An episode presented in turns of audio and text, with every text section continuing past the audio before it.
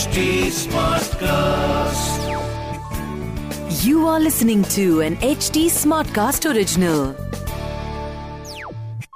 जय श्री राम पिछले एपिसोड में हमने सुना, राम आगे चल रहे थे, सीता बीच में और लक्ष्मण पीछे दंडकारण्य में चलते चलते कितने ही पर्वत और नदियाँ उन्होंने पार की कई पशु दिखे चरवाक पक्षी दिखे आगे जाकर वह तीनों एक ऐसे कुंड के पास आए, जिसका शेप स्क्वायर था। और उस कुंड की विशेषता ये थी कि उसके अंदर से संगीत या म्यूज़िक की आवाज़ आ रही थी, जैसे कोई गा रहा हो, कोई वाद्य बजा रहा हो। लेकिन वहाँ कोई नज़र नहीं आ रहा था। राम लक्ष्मण सीता ने धर्मवृत नाम के एक ऋषि जो उनके साथ आए थे, उनसे पूछा कि ये आवाज़ कहाँ से आ रही है? श्री राम जय जय राम श्री राम। सुनिए रामायण आज के लिए कविता पौडवाल के साथ। ऋषि ने राम से कहा इस कुंड का नाम पंच अप्सरा है और इसे मांडकर्णी ऋषि ने अपने तप से बनाया है। ऋषि मांडकर्णी ने हज़ारों वर्षों तक तपस्या की थी।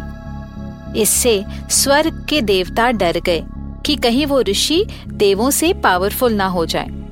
तो उन्होंने ऋषि की तपस्या को भंग करने के लिए पाँच अप्सराओं को वहाँ भेजा। ऋषि उन पर मोहित हुए और उनसे विवाह कर लिया। ये कुंड उन्हीं पाँच अप्सराओं का घर है। इस कहानी को सुनकर फिर राम लक्ष्मण सीता आगे बढ़े। और अलग अलग ऋषियों के आश्रमों में रहे। कहीं दस महीने, कहीं एक साल तो कहीं तीन चार महीने। फिर वो वापस सुतीक्ष्ण ऋषि के आश्रम लौट आए। वहाँ उन्होंने अगस्त्य मुनि के बारे में पूछा, जो उसी जंगल में रहते थे। सुतीक्ष्ण ने उन्हें दक्षिण की तरफ़ या साउथ की तरफ़ 36 माइल्स जाने के लिए कहा, जहाँ पर पिपली पेड़ों के बगीचे से घिरा अगस्त्य मुनि के भाई का आश्रम था। उस आश्रम में सुंदर कमलों से भरे कुंड थे, चरवाक पक्षी थे। वहीं से आठ मील आगे खुद अगस्त्य मुनि रहते थे। जैसे ऋषि सुतीक्ष्ण ने कहा, वैसे ही हुआ। मनमोहक जंगल के बीच ऋषि अगस्त्य के भाई का आश्रम था। राम ने उस आश्रम के बारे में लक्ष्मण को कहानी सुनाई। कहते थे, वहाँ वातापी और इलवल नाम के दो राक्षस रहते थे। इलवल राक्षस ब्राह्मण का भेस लेकर संस्कृत भाषा बोलकर दूसरे ब्राह्मणों को अपने पास बुलाता था और श्राद्ध के भोजन के लिए आमंत्रित करता था। उसका भाई वातापी बकरे का भेस ले लेता था। बकरे का मांस पकाकर उन ब्राह्मणों को खिलाया जाता।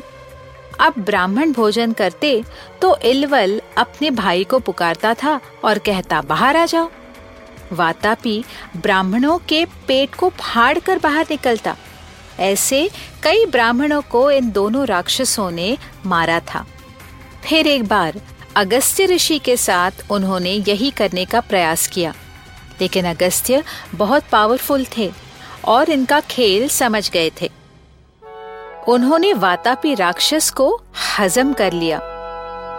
इलवा अपने भाई को बुलाता गया, पर कोई बाहर ही नहीं आया।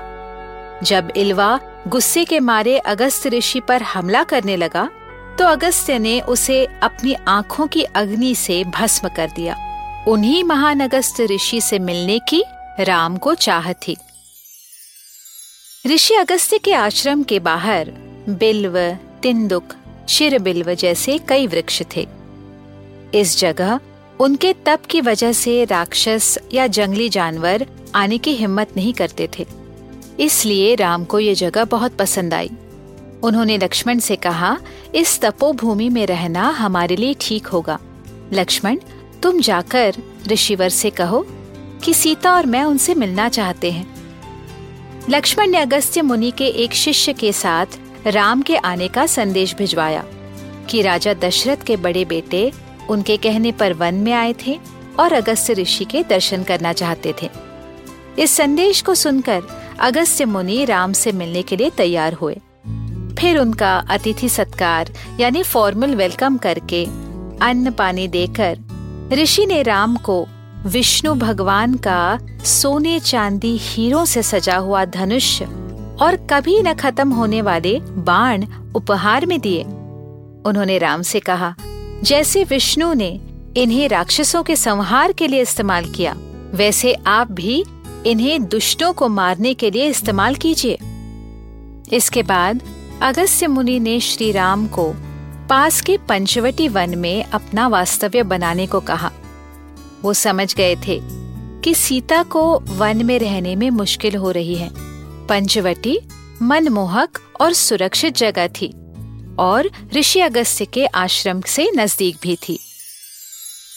आगे क्या हुआ, जानने के लिए हमसे जुड़े रहिए रामायण आज के लिए के पॉडकास्ट में, जहाँ हम श्री वाल्मीकि रामायण जी के साथ सफ़र करते रहेंगे।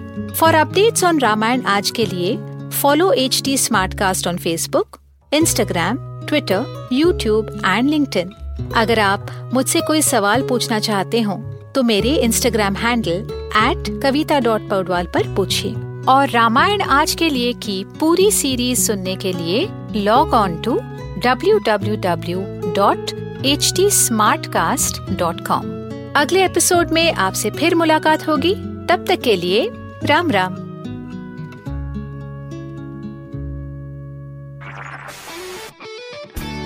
This was an H T smartcast Smartcast original. HT Smartcast.